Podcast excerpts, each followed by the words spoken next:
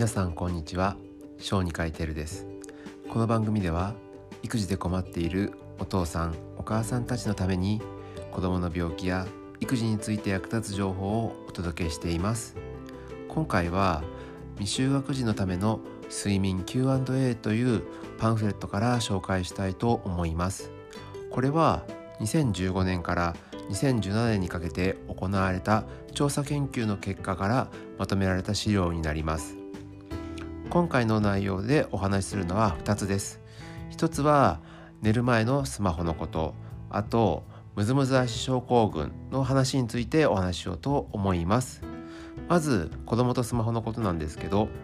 まあいろんなところで言われてますよね。スマホの使いすぎは良くないから使っちゃいけないとか。だけど育児していく中で今スマホほど、まあ、子どもの機嫌を取るために、まあ、便利な道具がないっていうのはもう皆さんわかると思います。なので今回のこのお話の中でスマホは使った方がいいとか使ってはダメとかそういうことは言いませんただいろんな資料を通してえー、どういう時にスマホを使った方が、まあ、便利なのかいいとかっていうよりか便利なのかっていうことを僕強調したいんですけどっていうこととできれば使わない方がいいんだっていうことを皆さんご家庭の状況に合わせて考えてみてください。まずこのスマホと睡眠の関係で出てくるのが画面のまあ距離と光についてです。で子供っていうのは皆さんも見てて分かると思うんですけど結構テレビを近くで見てたりとか特にスマホになると寝る前の暗い寝室で結構目を近づけて見てる子多いと思うんですね。でそれを実際に測ってみると成人だと大体35センチから45センチぐらい学童になると少し近づいてきて20から25センチそして乳児になると15から20センチぐらいになってるわけですね。で先ほどの成人と比べると乳児っていうのはなんと半分ぐらいの距離でその光を見ているわけです。つまり単純に考えると乳児っていうのは成人の2倍の明るい光を浴びていることになります。で光と睡眠の関係っていうのは夕方以降の光の刺激というのが体内時計をま後退させてズレを生じさせてするっていうことは分かっています。そのため寝つきが悪くなるというのは分かっているんですね。でしかもこの子供っていうのは特に夜の光の刺激の影響を受けやすいと言われています。なのでもしお子さんが睡眠で困っていてスマホを寝る前に使うというのであれば、まあ、眠る前にですねその光を出すような機会を避けた方がいいのではないかということが提案できます。ちなみに同じ資料の中に書いてあったんですけど、まあ、寝る1時間ぐらい前には、まあ、そういうような光を放つような、まあ、電子機器の使用は控えた方がいいのではないかというふうに提案されています。なので皆さんちょっとこれを一気に考えてみてください。はい、もう一つ、えー足足の、えムズムズ足症候群についてお話ししようと思うんですけれど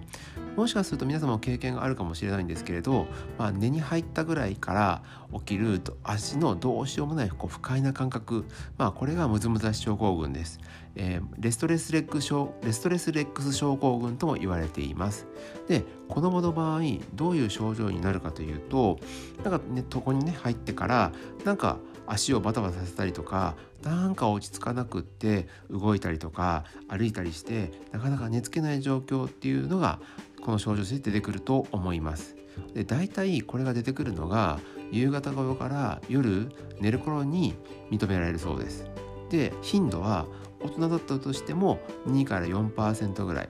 子どもに関しては十分な調査が行われていないので全体の把握はできてないんですけれど、まあ、大人の半分程度、まあ、3%前後ぐらいじゃないかなというふうに推定されています。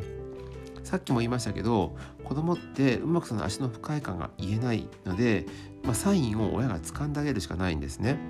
たださっき言ったみたいに寝つく頃になると足をバタバタしてなんか妙に動かしてたりとか動いたり歩いたりすることが見られると思います。また親に足をさすってというふうに言ってくる場合もあるかもしれません。こういう症状がある時はもしかしたらこの子は足がムズムズしてて寝れなくってこのような状況なのかなというふうに考えてあげたらいいかと思います。でこのレスレスレックス症候群に関してなんですけどまあいろいろとまだ原因は完璧には分かっていないんですけれど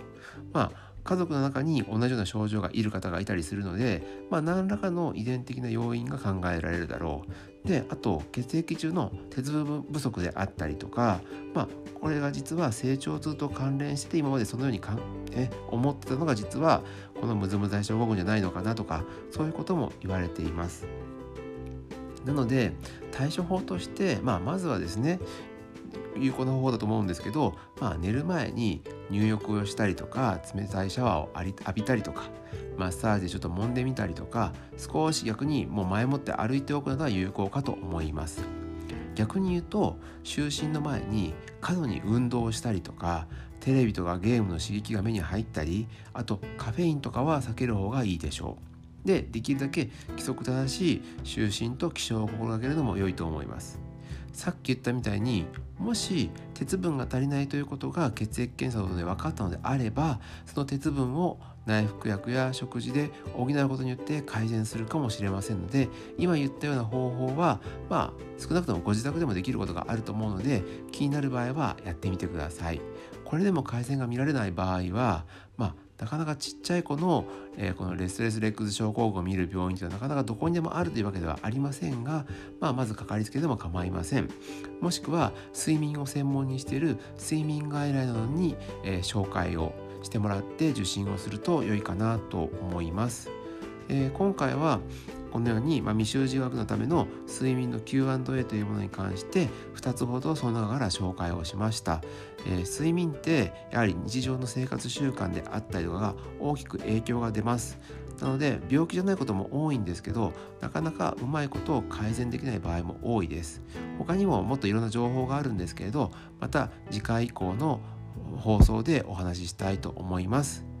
はい、これからもこのように育児に役立つ情報をお話ししていこうと思いますのでまた次回の放送でお会いしましょう以上小児科医テルでした。